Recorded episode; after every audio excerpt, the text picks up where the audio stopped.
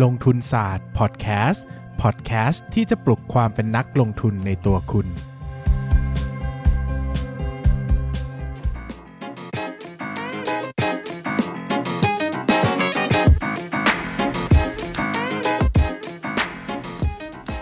สวัสดีครับ ยินดีต้อนรับเข้าสู่ ASMR วันนี้มานอนฟังเสียงฝนด้วยกันและหลับไปด้วยกันครับ สวัสดีครับ ปิดรายการครับ ขอบคุณครับ ไม่ได้ อันนี้พูดยัง อันนี้อัดยัง อัดแล้ว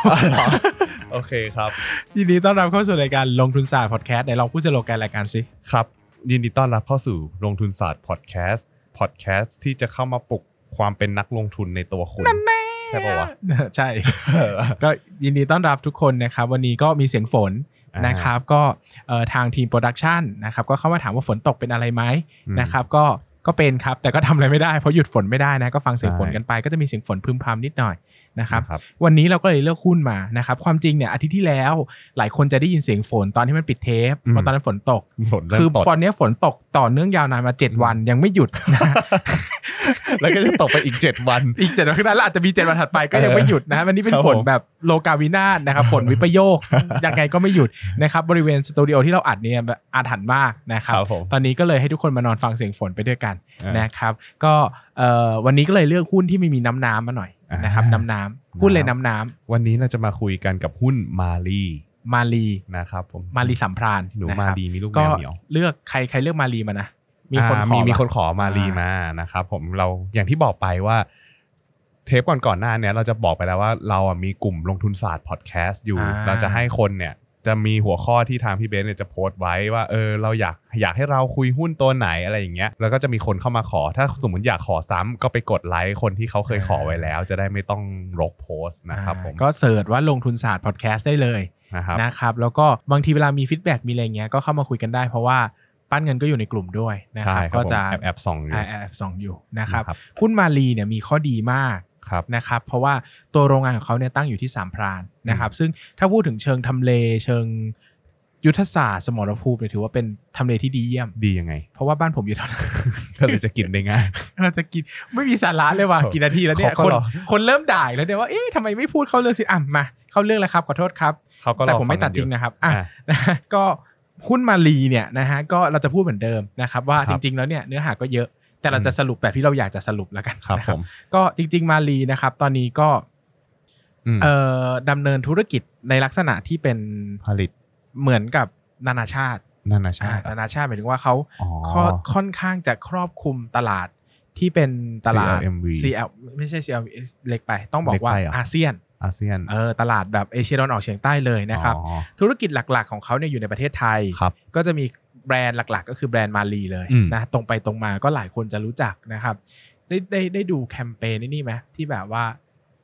เหมือนให้มาลีแทนความห่วงใยอะไรประมาณเคยเห็นออเคยเห็นผมอยู่ว่ามันก็น่ารักดีเดี๋ยวค่อยมาว่ากันอ่าเรื่องอ่าเรื่องแคมเปญนะครับครับ ก็หลักๆ นี่เขาก็จะมีเครือที่เป็นเครือมาลีเลยอืมนะครับ แล้วก็จะเป็นแบรนด์อื่นที่ร่วมนะครับ แบรนด์อื่นที่ไปต่างประเทศเนี่ยผมจะดูให้ทีละตัวนะครับ ตัวแรกเอ่อแบรนด์ร่วมตัวแรกที่อยากให้รู้จักก็คือ Mega มาลีอ่ Mega มาลีเนี่ยก็อยู่ในประเทศหลักๆก็เป็นประเทศไทยนะครับครับก็เป็นผมบริษัทร่วมทุนระหว่าง Mega กับมาลี Mega ที่เราเคยพูดไปแล้วอ่าเมกาเคยพูดไปแล้วเคยพูดแล้วใช่ไหมเคยพูดแล้วสิเออดีไหมดีดีใช่ไหมก็คุณคุณเคยพูดคุณพูดซะยาวเลยเหรตออนนั้น เออ มีคนบอกว่าตั้งแต่ฟังมาเทป Mega ดีที่สุดเพราะว่า bias เพราะว่าเป็นเภสัชเรื่องอื่นคือก็พูดไปเรื่อยๆเฉยๆนะครับเพราะพูดเภสัชนี่พูดไม่หยุดเลยนะครับอ่า Mega มาลีเนี่ย Mega ถืออยู่ 51%ครับมารีถืออยู่ 49 นะครับ ก็ทำทำผลิตภัณฑ์มาเป็น Doctor Drink ใช่ ชื่อ Dr. Drink คือเหมือนกับว่าใช้ศาสตร์ความเป็นอาหารเสริมของ Mega เข้ามาอ่าผสมศาสตร์ในการทำเครื่องดื่มของมาลีมาลีบุ้งออกมากลายเป็น Dr. Drink นะครับเคยกินไหม ไม่เคยเห็นเลยดีกว่า เออเขาไปขายที่ไหนวะเออทำไมเราไม่เคยเห็น เคยเห็นใน Shopee เมื่อกี้ที่ search ดูอะว่า Dr. Drink ขายที่ไหน อ๋อ มี Shopee มี shop ออนไลน์เขาน่าจะตั้งชื่อแบรนด์ว่า Mega มาลีเนอะความเอจริงออะมันก็แบบติดหูอะ มันอืก็มอืมอืมถ้าเขาขายมาเป็นแบรนด์ Mega หรือเราว่าเมเขากาขายกับเป็นมามาลีลีอยู่แล้วอะก็แข่งทั้งคู่อยู่ใช่แล้วอะเออไป Dr. Drink อาจจะต้องทำแบรนด์ใหม่นะครับแล้วก็จะมีบริษัทที่อยากให้รู้จักอีกก็มีคิน Kino มาลี Kino กับมา มาลี ลีมาลี Kino Kino เนี่ย เป็นบริษัทเอ่อจัดจำหน่ายครับ ชื่อดังในอินโดนีเซีย อ่าเป็นถ้าเป็นอารมณ์ประมาณประเทศไทยก็ประมาณ Berli Jucker ให้เราคิดซะว่าเป็น distributor ในประอ่า อ่าในประเทศเขา ใช่ ส่วนมาลีก็เป็นผู้ขายน้ำผลไม้ชื่อดังในประเทศใช่ ไทย เขาก็เลยจับมือกันครับ Kino มาลีก็คือไปตั้งที่อินโดนีเซีย คือครับ Kino Kino ใหญ่มาลีเล็ก มาลีก็จะส่งน้ำมะพร้าว น้ำอ่าผลไม้อ่าน้ำไปให้ผลไม้เขาน้ำผลิตภัณฑ์แล้วก็ให้คีโนจัดจำหน่ายครับส่วนมาลีคีโนก็คือมาลีก็จะใหญ่ตั้งอยู่ในอืมประเทศไทย แล้วก็อืมคีโนจะส่งสินค้ามาให้มาลีจัดจำหน่ายอ่าซึ่งแรกๆกัน ซึ่งกลุ่มในนั้นก็เป็นเครื่องสำอางด้วยนะอ่าเออมีเครื่องสำอางด้วย มาลีทำขายเครื่องสำอางด้วยนะเออนะครับ แต่ก็ก็ยังไม่ค่อยเห็นเหมือนกันนะครับก็อาจจะไม่ได้เพราะว่าเพราะว่าที่ คิคิโนที่อินโดป่ะอ่าใช่ไหมอินโดรู้สึกว่าเขาจะขายเครื่องสำอางแบบใช่เขาขายเครื่องสำอางหลักเออแล้วเขาเป็นหลัก็กเอาอาหารเนี่ยน้ำผลไม้ไปเสริมเออของเราเป็นน้ำผลไม้เอาเครื่องสำอางมาขายก็สลับงงกัมานกเลย ก็ดูงงๆป่ะ ก็แลกเปลี่ยนความถนัดแลกเปลี่ยนชแนลเออแลกเปลี่ยนชแนลเอกัอนผมว่าคิดงั้นอย่างนี้มากกว่าเนอะนะครับแล้วก็มีตัวที่น่าจะรู้จักอีกตัวหนึงคือลองควรอืมนะครับลองควรเนี่ยเป็นบริษัทอยู่ในเวียดนามนะครับ มาลีเนี่ยถืออยู่ทั้งหมด 65%นะก็ครัเป็บนบริษัทย่อย เป็นบริษัทย่อย ก็ถือว่าเป็นแบรนด์น้ำที่ใช้ได้แบรนด์หนึ่งในเวียดนาม ถ้าถ้าเทียบกับประเทศมันคือยังไงอะผลิตภัณฑ์หลัก ๆ ของเขามันอ่าเหมือนพวกเครื่องดื่มดีโด เออ ประมาณนั้นเออ มันเป็นเหมือนแบบ คืออย่างนี้มันมันมันเรียกว่าไงในอะ ในตลาดน้ำดื่มอะครับผมมองว่ามันจะมีกลุ่มพรีเมียมอ่าพรีเมียมก็คือน้ำผลไม้แท้ร้อยเปอร์เซ็นต์อ่า แล้วก็กลุ่มพวกที่อ่าเป็นฟังชั่น a ลดริงอ่า อ่าแล้วก็เป็นกลุ่มน้ำหวานอ่าอะไรพวกเนี้ย ซึ่งลองควรเนี่ยมันน่าจะเป็นเจ้าใหญ่ ๆ ในตลาดน้ำหวานของประเทศเวียดนาม ก็คือเป็น massอ่าแต่ไม่ได้ massสไฮเอ็นใช่นะเป็นเป็นคือไม่สับ high ลงมา end อีกอืม นะครับ แล้วก็หลักๆก็จะมีนี้นะครับ ก็จะมีอีกอันหนึงนะฮะอีกอันหนึงก็ ชื่อ Monde มาลี Monde อันนี้อยู่ที่ฟิลิปปินส์ครับนะครับ ก็ไปขายกาแฟอ่าไปขายมีกาแฟมีกาแฟกาแฟมาลีก็ดังอยู่นะครับครับก็ผมหลักๆ ตอนนี้เขาก็ทำทำการตลาดในฟิลิปปินส์เวียดนาม แล้วก็อืมอินโดนีเซีย ซึ่งสังเกตว่าทุกตลาดดีหมด หมายถึงว่าอืมถ้ามองในเชิงประชากรศาสตร์อ่ามวิธีในการเชิงเติบโตของ GDP ประชากรเออมองในเชิงประชากรดีหมด มีโอกาสเติบโตหมด เพราะว่าฟิลิปปินส์ฟิฟิลิปปินส์เวียดนามเนี่ยรู้อยู่แล้วว่า GDP โตปีละ6%อ่าะครับส่วนอินโดนีเซียเป็น top 5 ประชากรที่เยอะสุดในโลกใช่ นะครับ ก็ถือว่าเป็นจุดที่แบรนด์เลือกไปเนี่ยผมเห็นด้วย โอ้ซึ่งดีหมดเลยดีหมดเลย แบนไป ยกเว้นประเทศเรา เนี่ยเดี๋ยวเขาก็หาว่าเราชังชาติดีกับปั้นเงินเขาไม่มีใครรู้เอหรอกอเออนะครับ อันนี้เราจะไปตัดทิ้งไหมไม่ตัด ไม่ตัด เพราะว่าขี้เกียจนะนะคครัรับบก็ก็ งงเลย ก็รักนะรักรักรักประเทศไทยนะครับครับผมครับ ก็ยังอยู่ประเทศไทยไม่ได้ไปไหน ยกเว้นจะโดนจับ อาจจะพิจารณาหนีออกทางช่องทางธรรมชาตินะครับ มาลีเนี่ยความน่าสนใจของเขาก็คือมีช่วงเวลาหนึ่งประมาณ 2016ใช่ถือว่าเป็นหุ้นสุดยอดสุดยอดหุ้นในตำนาน คือตอนนั้นผมตามอยู่แต่ไม่ได้ซื้อนะอ่าตามอยู่ว่าเฮ้ยราคามันขึ้นเป็นเป็นเด้งอะอุ้ยหลายเยเด้อะงอยู่นะมากกับตอนนั้นที่หกสิบมั้งขึ้นไปหกสิบเขาถูกแปสิบ ดีลิสนะไป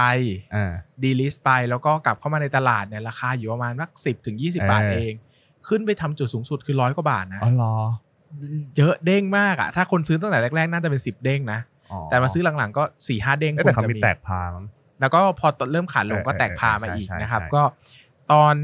2016เนี่ยมีประเด็นว่าตอนนั้นเนี่ยเทรนด์น้ำมะพร้าวขายดีมากอืมนะครับขายดีแบบดีสุดๆนะครับแล้วก็มารีเนี่ยเป็นหนึ่งในดิสติบิวเขาไม่ใช่หนึ่งใน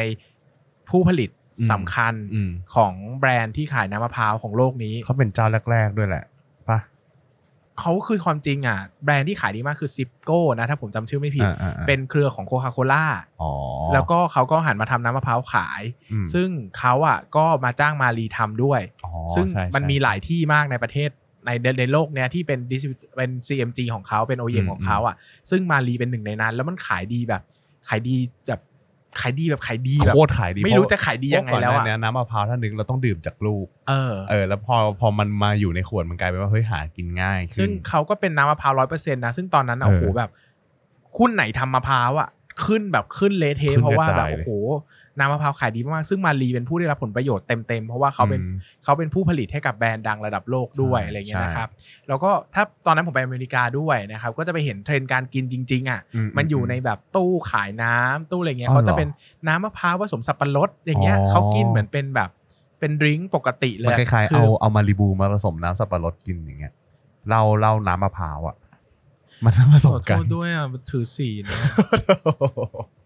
นี่แต่งชุดขาวห่มขาวมาอ่านพอดแคสต์นะเนี่ยเผื่อคนไม่รู้นะครับผมอะอะก็ต่อต่อไปตอนนั้นมันดังมากอ่าแล้วคนก็กินเป็นกระแสหลัก คือเขาไม่ได้กินเป็น tropical food หมายถึงว่าอืมเขาอืมเขาไม่ได้กินเหมือนแบบเป็นเป็นอาหารแบบอาหารต่างถิ่นอะแต่เขากินอืมเป็นดริงก์ประจำวันอะมันก็ดีมากอืมๆนะครับ แล้วมันก็เกิดวิกฤตการณ์ยิ่งใหญ่ครั้งหนึ่งก็คือว่ามีเจ้าไหนก็ไม่รู้ ซึ่งเขาก็ยืนยันกันว่าไม่ใช่เจ้าในไทยนะ ที่ไปรับจ้างผลิตแล้วเปิดกล่องมาแล้วกลายเป็นมีตัวอะไรอยู่ข้างในก็ไม่รู้อ๋อหน้าตาเคยเห็คล้ายๆปลาหมึกเออเออเอออะตัวอะไรก็ไม่รู้ซึ่งมันก็ตู้มระเบิดเลยนะครับเออแล้วตลาดน้ำมะพร้าวก็พังแบบในช่วงพริบตาเลยซึ่งคนไม่กล้ากิน เราก็ไม่รู้เหมือนกันว่าคนไม่กล้ากินหรือเขาไม่เขาไม่มาออเดอร์ฝั่งนี้แล้ว เพราะว่าจริงเออๆแล้วเนี่ยฝั่งถ้าจำไม่ผิดนะ ฝั่งไม่จำไม่ได้ว่าแอฟริกาหรืออเมริกาใต้เนี่ยก็มีผลิต OEM เหมือนกันอืมเออมันก็แข่งกันทั่วโลกนั่นแหละนะครับไม่รู้ว่าเขาก็เลยหันเหไปจากทางนี้หรือเปล่านะครับอืมแต่รอบนั้นเนี่ยก็คือหนักหนักเลยนะครับอืมแล้วก็ตอนนั้นเนี่ยจุดพีคๆนะครับที่มารีทำได้เนี่ยโอ้โห ยอดขายแบบมหาศาลนะครับ ยอดขายเนี่ยปีที่พีคมากๆเนี่ยหกพันกว่าล้านโอ้หกพันห้าร้อยสี่สิบเอ็ดล้านนะครับอืมตอนนั้นมารีตั้งเป้าจะเป็นบริษัทหมื่นล้าน ใช่ใช่ใช่หมื่นล้านคือรายได้นะเออเออเออแล้วก็เขาก็พูดด้วยว่าเขาก็อยากได้ net profit margin สักสิบเปอร์เซ็นต์ใช่นะครับซึ่งนักลงทุนที่ใช้เครื่องคิดเลขในสมองของเราก็เอาหมื่นคูณศูนย์จุดหนึ่งอ่านะครับ1,000ก็ตีเป็นกำไร1,000ล้าน โอ้โหกำไร1,000ล้าน PE 10 PE 15โอ้โหแบบตีราคากันมันมากแล้เฮ้ยวก็ตอนนั้นไม่ใช่แค่สิบห้าป่ะโอ้ยเล่นกันเยอะนะครับเออช่วงนั้นก็เป็นหุ้นอีกหุ้นหนึ่ง20ที่มั้งเออที่แบบ เป็น growth stock แห่งปีเราเคยคิดกันไปแล้วตอนนั้นว่าแบบเฮ้ยมันน่าจะถึงสองหมื่นๆเออแล้วก็ดูว่าเออโอ้โหแบบมาลีนี่ทั้งฟิลิปปินส์อืมทั้งเวียดนาม ทั้งอืมอินโดนีเซียคือเขาโตแบบเอาจริงอะใช่ไหมอืมเขาไม่ได้โตแบบเขาไม่ได้มาเล่นๆเออเขามาเอาจริงเรารู้สึกว่าโอ้โหแบบเทรนด์มันดีมากนะครับจนกระทั่งทุกอย่างก็ดีจนกระทั่งมันไม่ดีนั่นแหละนะครับ ก็เจอหนึ่งคือเรื่องของน้ำมะพร้าว dropครับ drop อย่างรุนแรงคือหายแบบออเดอร์หายแบบ หายเยอะมากนะครับอืมแล้วก็เจอประเด็นเรื่องภาษีความหวานอีกอืมนะโอ้ใช่อันนี้เออประเด็นหลักเหมือนกันก็เดี๋ยวจะพูดโดนไปในส่วนที่อันไหนเติมน้ำตาลก็โดนหมดใช่นะครับแล้วก็มีเรื่องประเด็นความซบเซาของการบริโภคภายในประเทศด้วยใช่คือเราต้องเข้าใจก่อนว่าน้ำผลไม้ไม่ใช่ไม่ใช่อาหารหลักที่คนกินแบบอืมขนาดนั้นน่ะอืมใช่ไหมคืออมคนเราอะก็ไม่ได้ถึงขั้นว่ากินน้ำผลไม้เป็นอาหารใช่เพราะว่าต้องบอกก่อนว่าไอ้ตลาดน้ำผลไม้อะมันโต โตหดตัวลงทุก drop ปีลงมาทุกปี10%ทุกปีเออมัน drop ใช่ลงมาเรื่อยๆ drop เยอะด้วยนะ ไม่ใช่ drop น้อยๆซึ่งส่วนหนึ่งนะครับพูดอย่างนี้ส่วนหนึ่งคือเทรนด์รักสุขภาพ อ่าเพราะว่าคนรู้สึกว่าน้ำผลไม้คือมันอ้วนน้ำหวานนะเอเอออมันคือน้ำหวานมันก็ซึ่งจริงๆก็คือน้ำหวานนั่นแหละใช่ไหมมันก็คือไม่งั้เขาน้ำตาจะเก็บน้ำตาลภาษีความความหวานทำไมอะใช่แต่มันเป็นเออน้ำตาลจากธรรมชาติก็จริงที่เป็นตัวร้อยเปอร์เซ็นต์อะนะอืมแต่อืมคนที่รักสุขภาพมากๆอะเทรนด์มันก็ดูไม่ค่อยจะเอื้ออำนวยให้เขาอยากจะกินเท่าไหร่อืมนะครับพอมาเจอภาษีความหวานแล้วก็หนึ่งอย่างนะครับที่คนติดตามหุ้นกลุ่มนี้ต้องรู้คือ ตลาดนี้แข่งกันดุเดือดใช่มากใช่ตลาดเครื่องดื่มนะครับ ถือว่าเป็นตลาดที่เป็น monopolistic ที่ น่ากลัวมากๆนะครับก็คือแข่งกันดุเดือดจริงๆนะครับอืมเราจะเห็นเลยว่าบางแบรนด์นะครับเราจะไม่ mention แบรนด์นะครับบางแบรนด์ก็ขาย emotional มากๆอ่ายังไงอะกินแล้วเป็นคนดีแบรนด์ไหนวะอะไม่พูดละกันนะครับ ไม่เคยดูอะแล้วก็อ่าบางแบรนด์ก็จะหั่นราคาอย่างเดียวคือทำการตลาดไม่เยอะอ๋ออ๋ออ๋อแต่ขายถูกอืมๆเออขายถูกแบบซื้อสองแถมหนึ่งซื้อหนึ่งอืมแถมหนึ่งเนี่ยเดินเข้าซูเปอร์น่ะ ซื้อซื้อแล้วส่งโค้ด เออเออเออนั่นแหละช่างมันอันนะครับ แล้วก็มันจะแข่งขันกันดุมากเพราะว่าตลาดนี้เนี่ยมันคือทุกคนมีโรงงานขนาดใหญ่อืมดังนั้นเขาต้องการอย่างน้อยต้องขายให้พอ พอให้มัน break even อะอ่าอ่าอ่าดังนั้นคือถ้ามันดูจะไม่เบรกเขาต้องลดราคาสู้ให้มันเบรกอืมให้เขามีกำลังการผลิตจะ run ต่อไปได้อืมนะครับ ดังนั้นเนี่ย เวลาตลาดมันหดแล้วมันไม่ได้แข่งขันกันน้อยลงแต่มันแข่งขันกันมากขึ้นอืมเพราะทุกคนอยากจะได้ออเดอร์ ปริมาณเดิมเพื่ออืมที่จะรักษาฐานไว้นะครับครับ ซึ่งแน่นอนว่าพวกนี้มันมีพวก contact farming อยู่แล้ว หมายถึงว่ามันก็จะมีการทำสัญญาระหว่างฟาร์มอยู่แล้วว่าจะรับแบบผลไม้เท่านู้นเท่านี้อะไรเงี้ยมันก็ต้องมีเป้ามีอะไรของเขา ซึ่งเขาต้องพยาพยายามจะรักษายอดขายไว้ ซึ่งเวลามันทำไม่ได้ในยการลดราคาสู้เนี่ยค่อนข้างจะเป็นเรื่องที่ปกติมาก ๆเลยนะครับดังนั้นเนี่ยธุรกิจกลุ่มนี้ถือว่าดุเดือดมากนะครับใครจะลงทุนหุ้นกลุ่มที่เป็นเครื่องดื่มเนี่ยให้ทำใจไว้ได้เลยว่าดุเดือดจริง ๆ นะครับ ประเด็นหนึ่งที่ต้องทราบก็คือว่ามันกระศูนย์จัดจำหน่ายมันค่อนข้างจะง่ายก็คือเซเว่นใช่ คือใครก็เข้าได้ร้านมัสะดวกซื้อเลยอ่ามันมันไม่มีว่าเออร้านสะดวกซื้อมาลีขายแต่มาลีอ่าเหมือนว่าเราก่อนก่อนเราคุยซาบีนาไปใช่ไหมเออเออเออเขาก็ยังมีว่าร้านนี้คือซาบีนานะใช่ใช่เธอเดินเข้ามาเธอซื้อซาบีนาแต่มันไม่มีร้านมาลีอะเออมันไม่มีร้านโออิชิอ่าเออมันไม่มีร้านอิชิตันคือทุกคนอะไปอยู่ที่หน้า shelf อะแล้วก็มันก็วางละลานตาไปหมดเออใช่ไหมมันก็ ใกล้เคียงกันไปหมดอะ มันแล้วจะบอกว่ามันจะมีถ้าสมมติอยากนึกภาพให้ออกมันจะมีคู่แข่งเขาอะทิปโก้อย่างเงี้ยอ่าทิปโก้ที่อยู่ในตลาดอะเขาก็จะมีทำสควีตทิปโก้อ่าสควีตที่เป็นแบรนด์ของเขาเองอ่าเออใช่อันนั้นจะเป็นอย่างนี้ ซึ่งก็ไม่ได้ก็ไม่ได้ปังเท่าไหร่อืนะมถ้าพูดกันตรงๆเนอะแต่หมายถึงว่าอีกอย่างหนึ่งมันหลายอย่างเนอะธุรกิจนะธุรกิจนี้มีข้อหนึ่งที่ต้องรู้ก็คือความพักดีต่อแบรนด์ต่ำเออ หมายถึงว่าอันไหนถูกก็จะไป อันไหนใหม่ เอ้ย อันนี้ไม่เคยกิน อ่าอืมสองสี่เจ็ดลองชิมหน่อยอะไรอย่างเงี้ยอืมเออก็ไปนะครับ แต่ก็จะมีคนที่ภักดีต่อแบรนด์อย่างผมเนี่ยชอบกิน Coke Zero มาก อันนี้ก็เป็นผู้เป็นผู้ภักดีนะครับภักดีต่อปู่เพราะว่าไม่ปู่ถือไม่หุ้นไม่ใหญ่กินไม่กิน Pepsi Max ก็กินเนี่ยเห็นพี่กินอยู่ ถ้า Coke Zero ไม่ไปขายก็กิน Pepsi Max เออเออนะครับแต่ก็มันกลายเป็นว่าโอเคอะมันเป็นตลาดที่ยากนะครับ แล้วก็วันเนี้ยไม่ได้มา mention เรื่องหุ้นเยอะเท่าไหร่ เพราะว่าอืมทุกคนเห็นภาพมาลีตรงกันว่าหนึ่งอะเขากำลังเผชิญปัญหาเรื่องของตลาดอืม คือตลาดอะตลาดหดตัวมันตลาดเออตลาดหดตัวมันสู้ยากคือมากอยากรู้ว่าเท่าไหร่ผมจะบอกให้ว่าตลาดน้ำผลไม้อะภาพรวมอะครับ ตลาดน้ำผลไม้พร้อมดื่มนะมีอยู่ประมาณหนึ่งหมื่นหนึ่งพันหนึ่งร้อยเจ็ดแปดสิบล้านบาทอะตีประมาณหนึ่งหมื่นสองพันแล้วกันตีกลมๆไม่ไม่ถึงหรอกประมาณหนึ่งหมื่นหนึ่งพันอะตีกลมๆหนึ่งหมื่นหนึ่งพันเนี่ยหดตัวลงนะครับจากปีสองห้าหกหนึ่งเนี่ย ในเชิงมูลค่านะลดหดตัวลงสิบเอ็ดเปอร์เซ็นต์อืม แล้วในเชิงปริมาณก็หดตัวลงสิบเอ็ดจุดห้าเปอร์เซ็นต์อืมอืมก็คือหดตัวลงปีละสิบปีละสิบก่อนหน้านี้ก็หดตัวอีก ซึ่งผมว่าเศรษฐกิจมีผลเยอะ อืมอืมนะหมายถึงว่าแบบมีเงินเท่าเดิมอะเออเข้าเซเว่นจะกินอะไรคือน้ำเปล่าเออเนอะมันก็น้ำเปล่าก็ได้เนอะอะไรอย่างเงี้ยเพราะว่าออจริง ๆ แล้วผลไม้น้ำผลไม้พร้อมดื่มร้อยเปอร์เซ็นก็ไม่ถือว่า ผมถือว่าแพงถ้าเทียบกับรายรายได้ค่าแรงขั้นอืมต่ำรายได้ของประเทศไทย ไม่ได้ถือว่าห มายถึงว่าเซกเมนต์ทั่ว ๆ ไปอะคนครับก็ไม่ค่อยกิน อืมเพราะว่ามันแพง แล้วกล่องมันเล็กด้วยนะ กล่องหนึ่งเออยี่สิบบาท ใช่กล่องหนึ่งมันไม่เยอะหมายถึงว่าถ้าคนทั่วๆไปเอารายได้ปกติเขาก็ไม่น่าจะซื้อกิน อืมส่วนคนที่มีรายได้เยอะๆไปเลยอะอืมเขาก็กินคลีนกันอีก เออ เขาก็จะกินรัอากษาหารสุขภาพ เออเขาก็จะพยายามแบบหลีกเลี่ยงอะไรพวกนี้อยู่แล้วนะหมายถึงว่ามันค่อนข้างจะขัดกับเทรนด์รักสุขภาพของคนโดยทั่วไปนะครับ อืม ดังนั้นสังเกตว่าหลังๆ มาลีจะมาทำแคมเปญให้เรารู้สึกว่า น้ำผลไม้ร้อยเปอร์เซ็นต์ดีต่อสุขภาพอืมสังเกตไหมมันมันจะดูไม่มันดูไม่เป็นน้ำหวานอืมเขาจะทำขวดออกมาแบบใหม่ที่เราจะเห็นว่าอ่าสใช่เขาวยมีๆเออ repackaging repackaging บางส่วนบาง segment ออกมาซึ่งสวยมากนะครับอืมแล้วก็ทำให้ดูเหมือนอาหารคลีนอะใช่อาหารคลีนก็ชอบแพ็คแบบนี้เออเออมันก็เป็นเรื่องขาวๆน้ำตาลน้ำตาลเอออะไรเงี้ยเป็นจิตวิทยาว่าเออมันก็มีผลแล้วก็ใส่อิโมชัน a ลลงไปนะครับอืมเพราะว่าคู่แข่งคนหนึ่งสำคัญมากๆของมารีคือดอยคำอ่า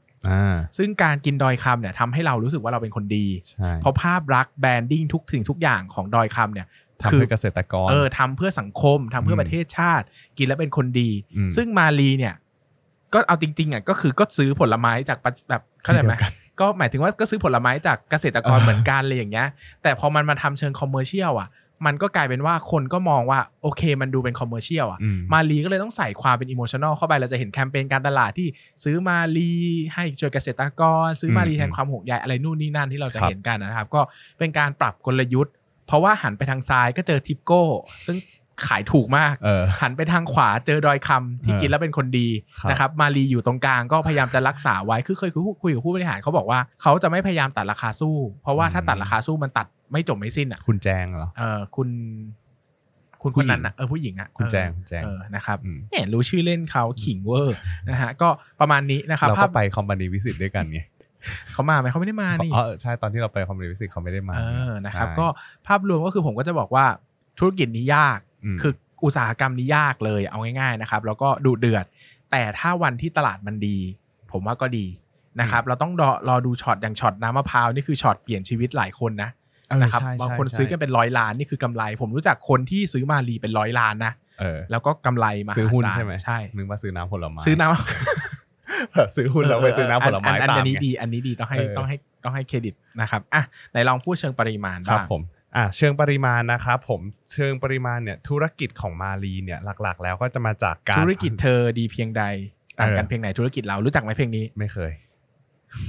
ของใคร แย่มากๆนะครับ ท่านผู้ฟังใครรู้จักก็คอมเมนต์เข้ามาได้ ปล่อยให้ปล่อยให้ปั้นมาสงสัยรุ่ต่อนไหไปนก่อนดีกว่าก็รุ่นนี้แหละรุ่นนี้เขาก็ฟังกันเพลงอะไรแหมเราต่างอายุต่างกับเธอเท่าไหร่พูดเหมือนอายุห่างกัน 20 ปี อายุห่างกัน2อสปีโถปั้นเงินปีเดียวปีเดียว เออเออเออปีเดียวนะครับผมอะอะมาที่ธุรกิจของมารีธุรกิจของมารีเนี่ยจะมีขายแบรนด์ของตัวเองนะครับ อย่างที่บอกไปก็จะมีแบรนขายด์แบรนด์นะขายแบรนด์ทิ้งเลยน้ำผลไม้ของตัวเองก็คือเป็นมาลีมาลีโคโค่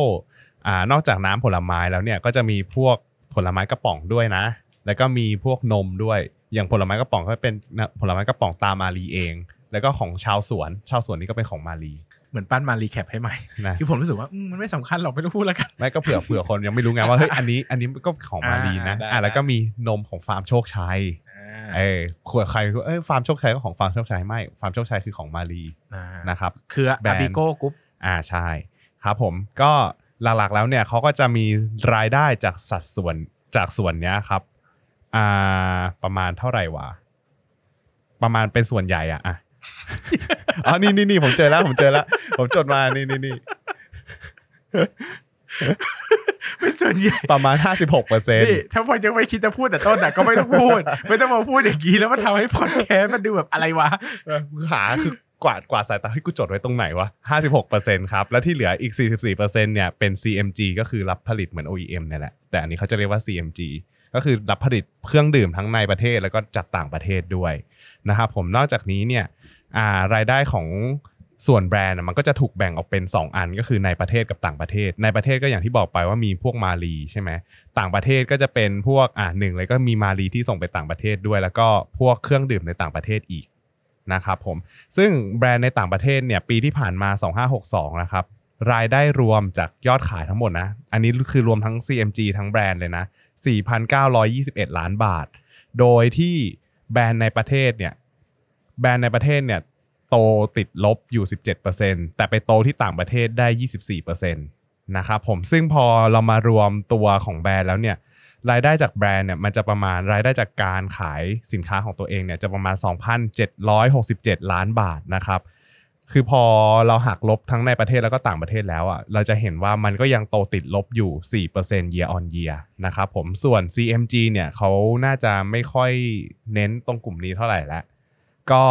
โตติดลบ 13%นะครับก็จริง ๆ ตอนที่ทำน้ำมะพร้าวอะเขาก็ไม่อืมเน้นนะอืมคือมันมีโอกาสเข้ามาเขาก็คว้า แต่เขาก็ไม่ได้อยากให้อันเนี้ยเป็นสัดส่วนสำคัญของบริษัทเพราะ capacity มันเหลือด้วยปะ capacity เหลือด้วยอืมแล้วเขาก็รู้ว่า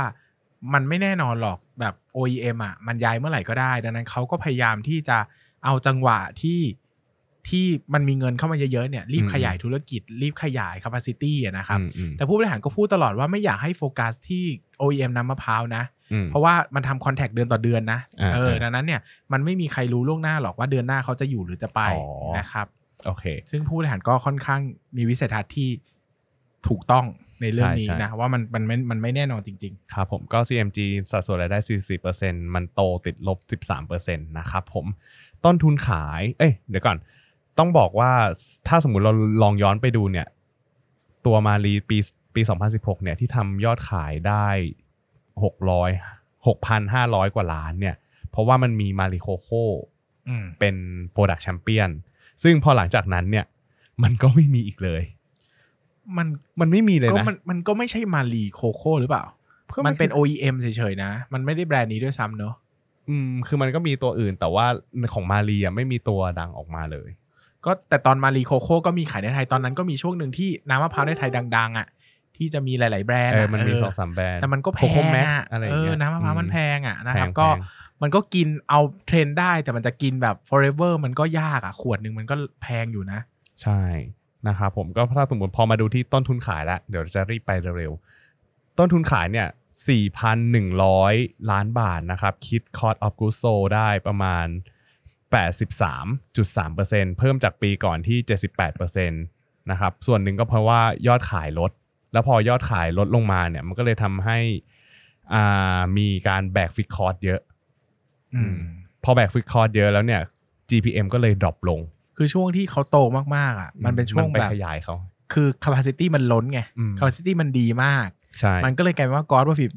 กอ s ทั้งกอ s ทั้งเน็ตมันดีแบบดีเกินจริงอะมพอกลับมาปกติก็เหนื่อยหน่อยอะไรเงี้ย คือมันเหนื่อยตรงที่ utilization rate อะ มันก็ไม่ได้เยอะเท่าเมื่อก่อนเราด้วยอ่าเออ มันก็เลยทำให้เขาต้องแบกค่าเสื่อมตรงแต่นี้ช่วงไปที่มันเยอะๆก็ไม่ได้เยอะแบบมันไม่ได้เยอะแบบแตะเกือบเกือบๆแตะร้อยเออมันนะไม่ได้ก็เต็มเกินแบบประมาณน่าจะเจ็ดสิบเปอร์เซ็นบวกลบอะไรเงี้ยใช่แต่หลังๆมันลดมาเยอะเหมือนแบบ เออน้อยแบบลดมาเยอะอะมันก็เออเหนื่อยอะไรเงี้ยครับครับผมก็ gross profit margin เนี่ยลดลงจาก 21%ในปี 61 นะครับผมมาอยู่ที่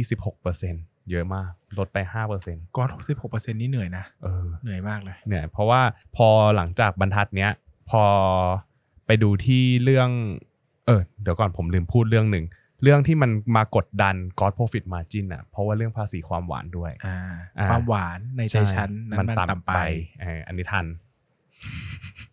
โอเคศีลธรรมในใจปั้นนั้นมันต่ำไป ก็เพราะว่ามันมีเรื่องของการบังคับใช้ภาษีตรงเนี้ยตอนปีกันยา 60 นังช่วงกันยาปี 60 ก็คือ2 2 3 ปีที่แล้วเออสามปีที่แล้วเนี่ย มันก็เลยเริ่มเห็นผลตอนปี 2561 เนี่ยแหละอืมผมเห็นคือคนจริงเขาห็ผลขึ้นเป็นระดับขั้นบันไดนะใช่ใช่เขาค่อยใช่ๆขึ้นคือปี 61 รู้สึกจะ10%เอืมออ62 น่าจะ 10%อยู่มั้งเอ๊ะหรือ 62 เป็น 20 เราไม่รู้เหมือนกัน เออคือคือเขาเก็บเป็นขั้นบันไดคือ61อะเอฟเฟกแล้ว62ก็มาเอฟเฟกเข้าไปใหญ่นะครับผมจากเดิมเนี่ยก่อนหน้าที่จะมีภาษีความหวานเนี่ยมันจะอยู่ที่30% God Profit Margin นะอยู่ที่30%มาก่อนเออซึ่งพอผ่านไป2-3ปีเนี่ยมันก็ค่อยๆ ลดจาก30มาเหลือ21มาเหลือ16%ในปี62เหนื่อยเนาะเหนื่อย ตลาดก็ไม่โตใช่แถมโดนเก็บภาโดนษีโดนเพิ่มต้นทุนอีก อืมก็อย่างที่บอกว่า God Profit Margin ลดลงครึ่งหนึ่งอะครับ อ่าพอมาดูที่ SG&A กันบ้าง SG&A ตัวเนี้ยคิดเป็น SG&A to sale เนี่ยประมาณ 22%เลยอืมเพราะว่ามีคอนโซลงบของลองควรที่เวียดนามเข้ามาอืมเออซึ่งซึ่งลองควรของเวียดนามเนี่ยผมรู้สึกว่าเขาจะมีตัว distribution ของเขาเองด้วยมั้งอ่ว่าเขามีช่องทางของเขาเองอะไรอย่างเงี้ยอ่ามัมันก็เลยทำให้ค่าใช้จ่ายส่วนเนี้ยเพิ่มเข้ามาเยอะานะครับผมเออลองควรชื่อชื่อน่ารักดีนะ ชื่อลองควร นะครับปั้นลองไปเปิดบริษัทแข่งชื่ออะไรลองลองครางเนี่ยคุณเริ่มจะทะลึ่งตึงตังแล้วนะไม่มีสมาธิแล้วฝนตกมาเป็นอาทิตย์แล้วทำไงดีนะครับ ก็อย่างที่บอกเมื่อกี้เมื่อกี้เท่าไหร่นะไอ GPM GPM 16ใช่ไหมคิดว่าเราฟังเหรอถามจริงอะอะอะสิบหกสิบหกลดจาก GPM ลดจาก16สามสิบอ่าใช่ GPM เลยเหรอ GPM GPM เฮ้ยเทียบดีเละเทะกันไปหมด นะครับขำอะ SG&A อยู่ที่ 22%เห็นได้ชัดว่าติดลบแล้วนะครับผมแล้วก็มีเรื่องต้นทุนการเงินที่สูงขึ้นอีก เพราะว่ามีไปกู้ลงทุนเพิ่มกับเครื่องจักรแล้วก็เอาไปลงทุนต่างประเทศ คือคือ timing มันแย่มากนะใช่หุ้นเนี้ยใช่คือ คือถ้าเราพูดว่าซาบิน่าเป็นหุ้นที่มี timing ดีมากอืมมาลีก็เป็น timingแย่มากเหมือนกันเพราะว่า ช่วงที่ทุกอย่างมันดีสุดๆอะเขาก็เออพยายามจะจับจังหวะที่จะเติบโตนะเออซึ่งอันเนี้ยเรา respect ผู้บริหารนะเรา appreciate มากๆ ในอดีตผู้ถือหุ้นนะในฐานะอดีตผู้ถือหุ้น แต่มันไม่ได้อะคือมันอืมไม่ไหวอะคือมันเศรษฐกิจไทยก็ไม่ไหวคือ ไปยากด้วย แล้วก็เจอทั้งเวียดนาม ฟิลิปปินส์อินโดก็เหนื่อยไปหมด เพราะว่าอืมต้องเข้าใจว่าอย่างมอนเดย์ไปหลายปีก็ยังไม่กำไรนะใช่ช่วงที่ใช่ผมตามมันไม่กำไร แล้วก็ผู้บริหารก็โดนกดดันว่าทำไมไม่กำไรสักทีอะไรอย่างเงี้ยซึ่งมันก็ต้องเอาเงินไปถมอืมพอเอาเงินไปถมเนี่ยมันต้องมีเงินจากบริษัทแม่ที่เพียงพอด้วย หมายถึงว่าธุรกิจแม่ต้องดีเลยเอาไปถมได้ครับแต่พอกลายเป็นว่าธุรกิจแม่เนี่ยก็ ลุ่มลุ่มดอนดอนอะอืมเขาก็อืมไม่มีเงินพอที่จะไปประคับประคอง ที่อื่นหมายถึงว่า ผมเชื่อมั่นว่าธุรกิจที่ต่างประเทศอะ มันก็เป็นไปในทางของการประคับประคองอะ คงไม่ได้โตแบบฟอสหรือก้าวกระโดด เพราะว่าเงินที่จะไปสูบฉีดไปทำการตลาดอะก็คงน้อยลงแหละทุกว่าก็นี่ก็ขาดทุนแล้วอะไรอย่างเงี้ยนะครับอืมครับผมก็พอมาดูที่บรรทัดสุดท้ายเนี่ยมารีมีผลกำอ่ามีผลขาดทุนสุทธิอยู่ที่ติดลบ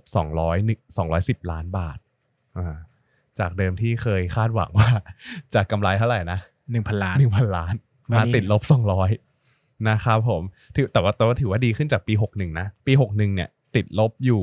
286ล้านบาท ดีขึ้นนิดนึงอืมฟ้าร้องเลยนะฮะนะครับก็ผมเนี่ยก็เอาใจช่วยผู้บริหารนะ เพราะว่าเออผมรู้สึกว่าผู้บริหารตั้งใจอะเขาเขามา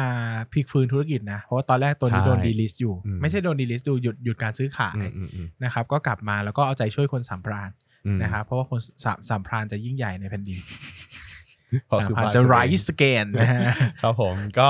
ต่อมามาดูที่ asset นะครับผม asset ของมารีเนี่ยหลักๆ เลยก็คือ PPE โดยเฉพาะตัว equipment อ่า equipment เนี่ยมีมูลค่ามากกว่า 1,800 ล้านบาทนะครับ ซึ่ง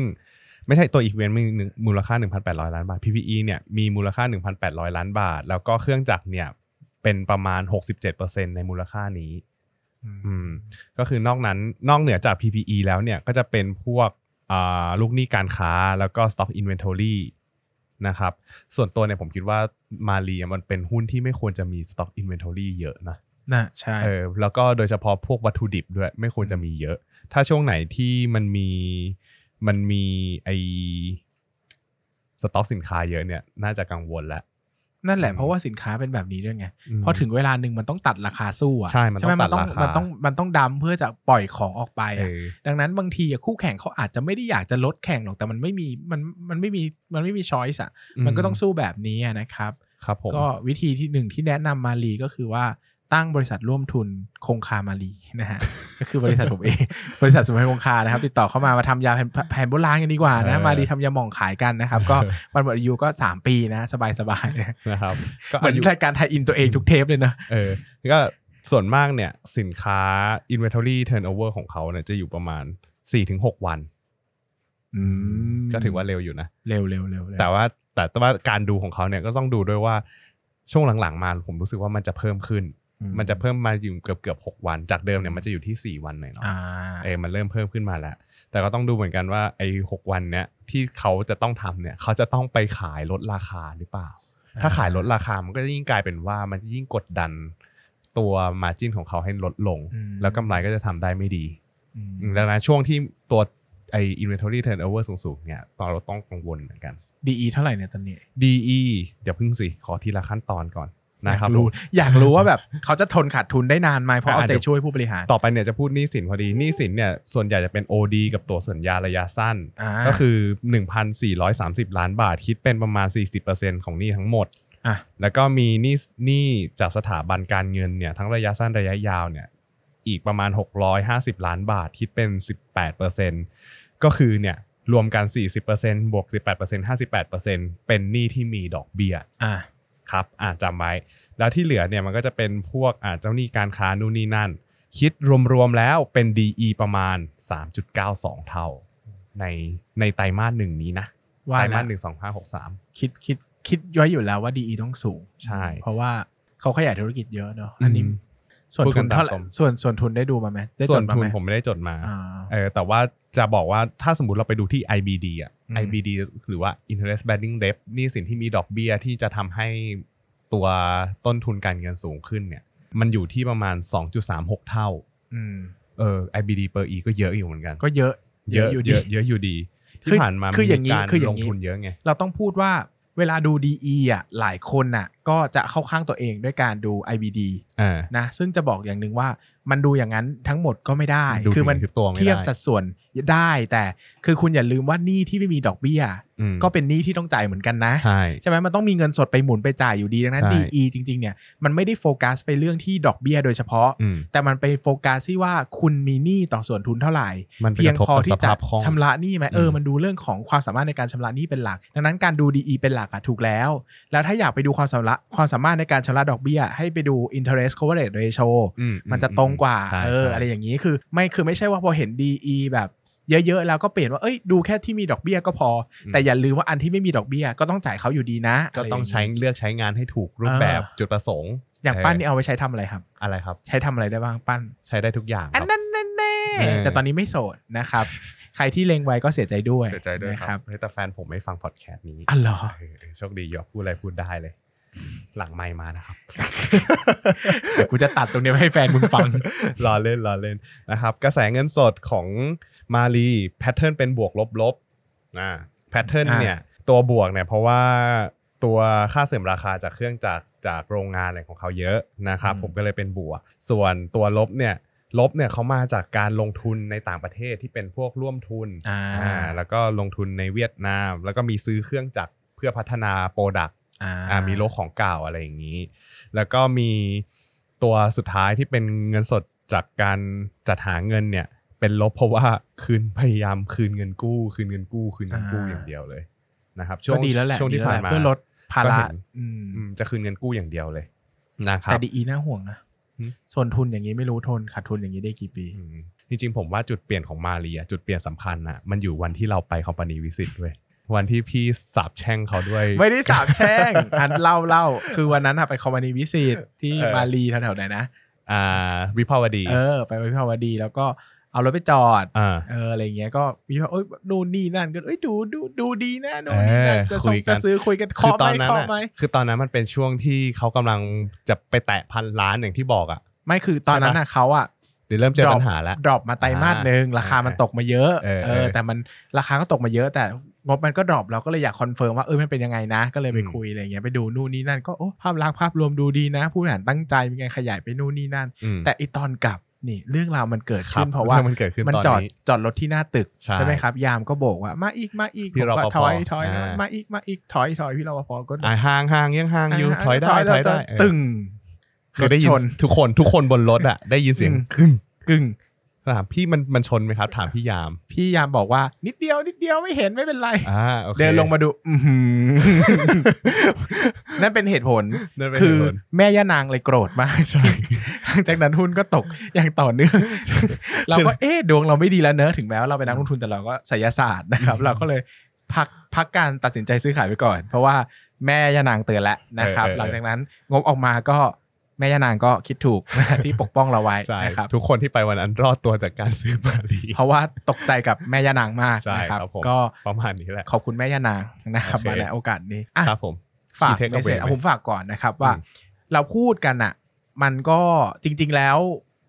คือเวลาเราพูดหุ้นทุกตัว เราไม่เคยเบลม หรือว่าดูถูกหุ้นนะครับ ไม่ว่าไม่ว่าบริษัทนั้นจะผลกำไรดีหรือไม่ดีต้องพูดอย่างนี้ครับเพราะว่าทุกคนอะทำธุรกิจอะ มันเหนื่อยหมดนะ ทุกคนอยากจะทำให้มันดีนะครับ แต่ในเวเวลาเราเล่ามาเนี่ยมันก็จะมีเซนส์ของความ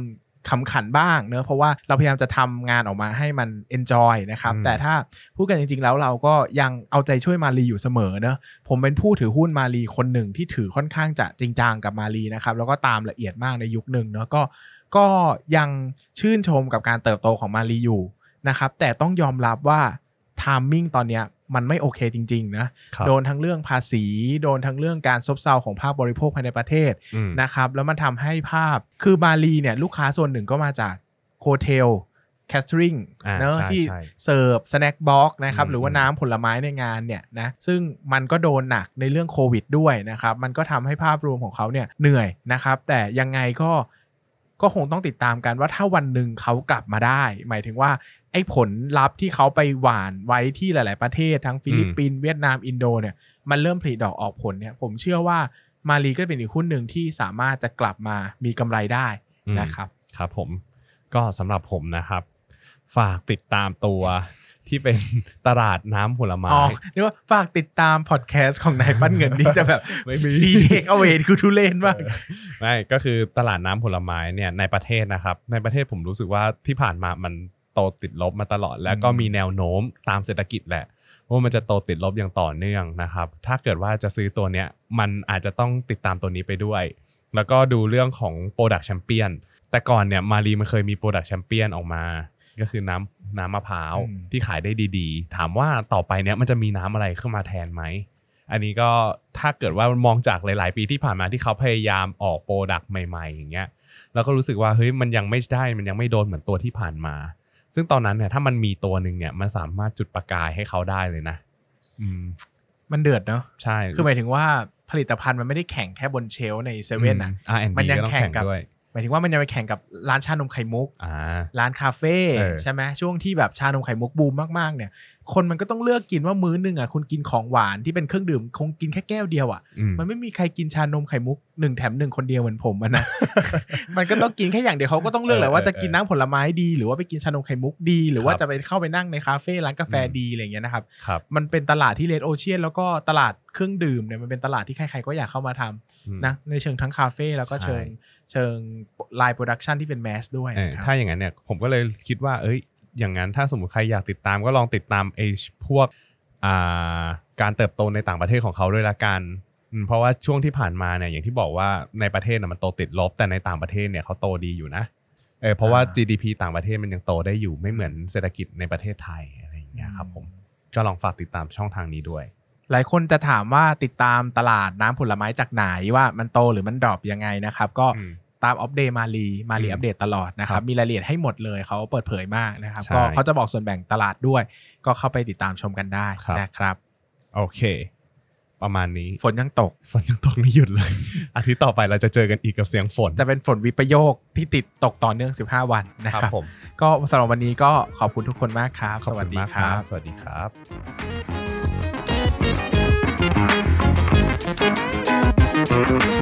บ อย่าลืมกดติดตามลงทุนศาสตร์ในช่องทาง podcast player ที่คุณใช้